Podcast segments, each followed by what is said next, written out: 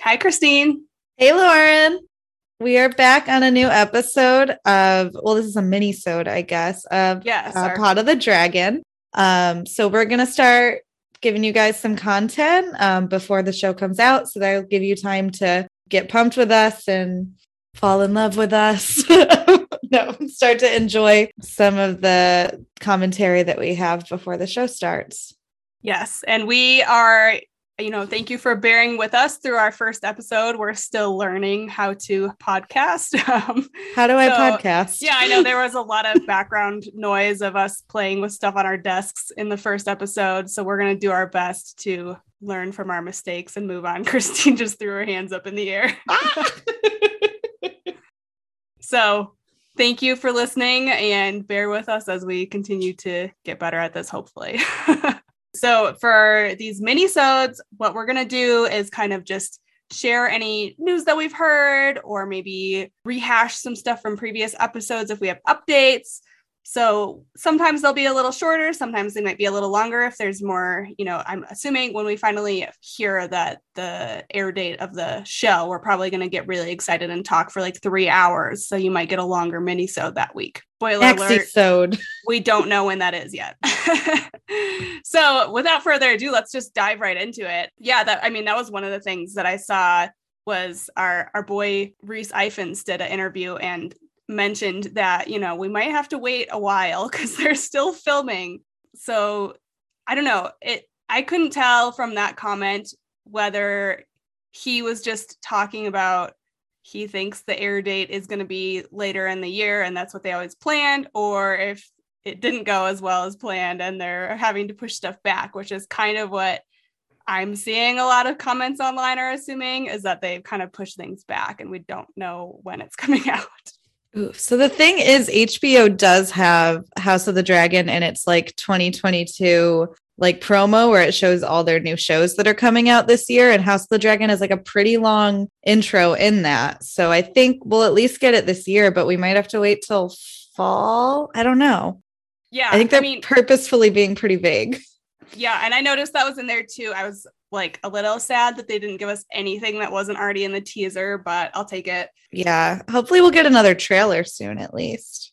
yeah, I do think that they'll give us a trailer at some point since that was really truly a teaser and and didn't you know have usually a trailer is going to have a little bit more of like what we can expect from the plot in it and that really didn't it just kind No. of gave us like we talked about on the first episode it gave us a lot of easter eggs Yeah, I feel like it was kind of like, remember Game of Thrones? It was a good show. We're we're doing that again, kind of. Uh yeah, so don't forget about us. Like like I wonder how much cuz I feel like Game of Thrones was like such a cultural phenomenon for so long and then after the finale it kind of dropped off the face of the earth. Which a lot of people have different opinions on why that might be. I personally wasn't a big fan of season 8 myself. So I think a lot of it was just to try to like get people pumped again and get people to remember like just how good it was when it was. and, and I was kind of thinking about that more after we did the first episode and how we talked about all the little Easter eggs in there, and that a lot of them were callbacks to scenes that we saw in earlier seasons. Um, like we talked about that first scene that reminded us of Daenerys um, when we first met her, and that was like one of the you know, it was from season one of Game of Thrones when everyone was really into it and really pumped about it. And um, I think they kind of brought back the nostalgia of when everyone was really excited about Game of Thrones. And they were like, don't remember season eight. yeah, we're starting over with this.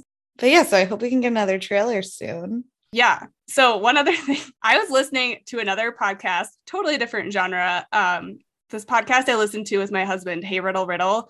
They do riddles and it's a comedy podcast. But at one point in this episode we were listening to, I think it might have been on their Patreon, but uh, JPC, one of the hosts on there, brings up super furry animals. And oh my was like, gosh, really? yeah. So then I looked into it a little more and I was like, wait, is this a real band that like is big? And it totally is. Like, So they had a lot of listens on Spotify, but I'd never heard of them before. yeah, they're like pretty big in the UK and especially in Wales because that's where they're from. And um, It sounds like they've had some like chart toppers and stuff, and I had no idea. That's so funny. Did you listen to the Golden Retriever song? I did, and I kind of went and listened to bits of a bunch of their other songs too. It's not something I dislike or anything. It's probably not something I would listen to regularly personally, but it's pretty good stuff. They're not all about dogs, though. They're not, Unfortunately, Unfortunately. I wish.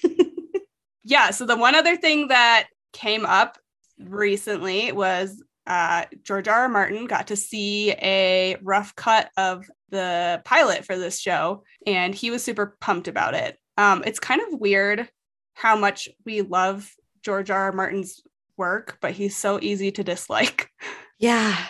Go on about that. i mean every time i see him sharing his opinion i'm like oh shut the fuck up. And then i'm like oh he's talking about a show about a book that he fucking wrote and i like that material. So it's like it's weird how i can like have this hatred for him basically.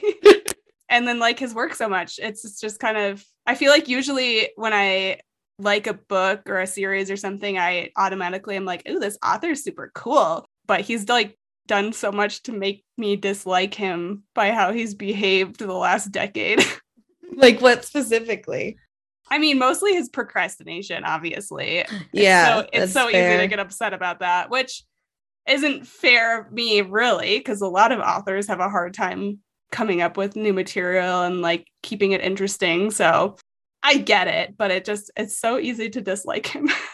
It's I realize there has not been a new A Song of Ice and Fire book since before the first season of Game of Thrones aired. yes. Which I'm sure that's a lot of it. Now it's like, oh, people actually are like following this and care. Least it was always a huge series in the fantasy world, but now like the normies are following this and caring about it and like having very strong, sometimes toxic internet opinions about it. And I'm sure that's intimidating, but also, Yeah. where is the winds of winter? Right. It was kind of, I mean, when I first started getting into Game of Thrones, and I am one of the people, I think we both are, who started watching the series before reading the books. Oh yeah. And I, you know, had heard like some of the jokes of like, oh, George R. R. Martin probably like will die before he writes his next book. And it was like kind of like a haha, like hopefully not. And now it's just like, he's not writing. He's not writing it. and now I'm mad about it. That's what um I have friends who are really into Wheel of Time. Um I know there's a new show out. I haven't read it. I haven't seen it. Somebody got me the book for Christmas, so maybe in the future I will know more about it.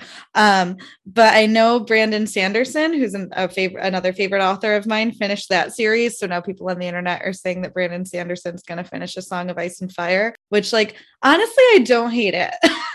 I don't either. And I love Brandon Sanderson and he knows how to crank out some work. So that's every time we talk about this, my husband and I talk about it a lot. We're like, oh, yeah, George R. R. Martin has writer's block, but like, it can't be that hard if Brandon Sanderson can write this many books every 10 minutes. He's writing other things though. That's the thing. George R. R. Martin isn't just like like he wrote Fire and Blood, which I, I feel like he just got burned off burnt, burnt out with Game of Thrones because once he found out they were going to do a prequel, he's like, "Ooh, I'll write a Targaryen history," and did it in like a year. And that's why we have a podcast.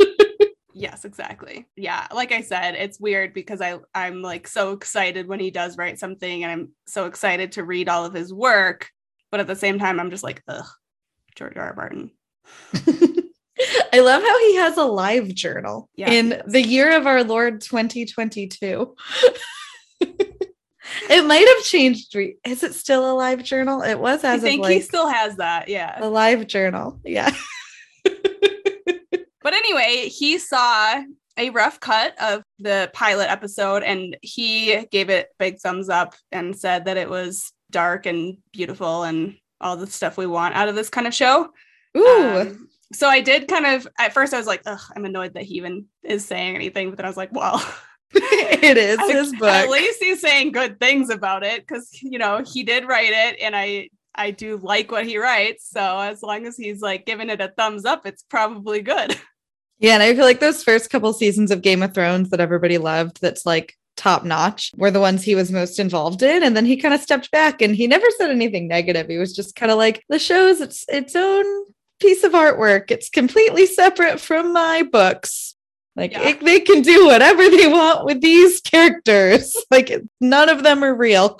Um, I'm majorly paraphrasing, but I think the thing he said was like, how many children did Scarlett O'Hara have in the movie Zero, in the book Three, in real life None, because she doesn't exist and they're both completely different works of art. So, anyway, so I feel like if he's actually like making commentary on this, it means that it's probably pretty true to the story. Um, and it's probably more similar to those early seasons that he actually liked.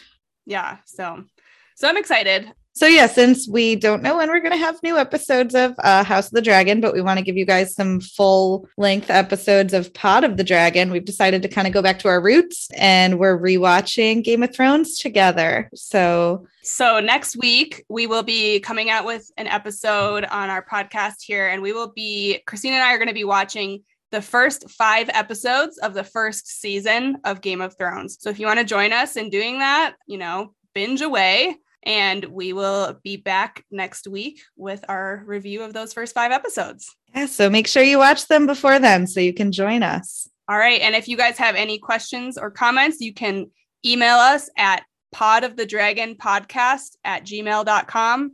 You can also find us on Instagram or Twitter at underscore pod of the dragon. Dreams didn't make us podcasters, dragons did. Dracarys. Bye forever.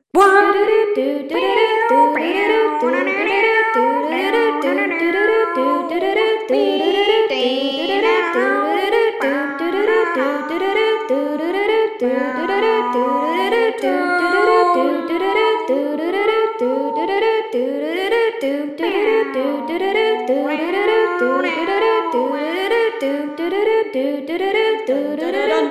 da da dun dun da da dun.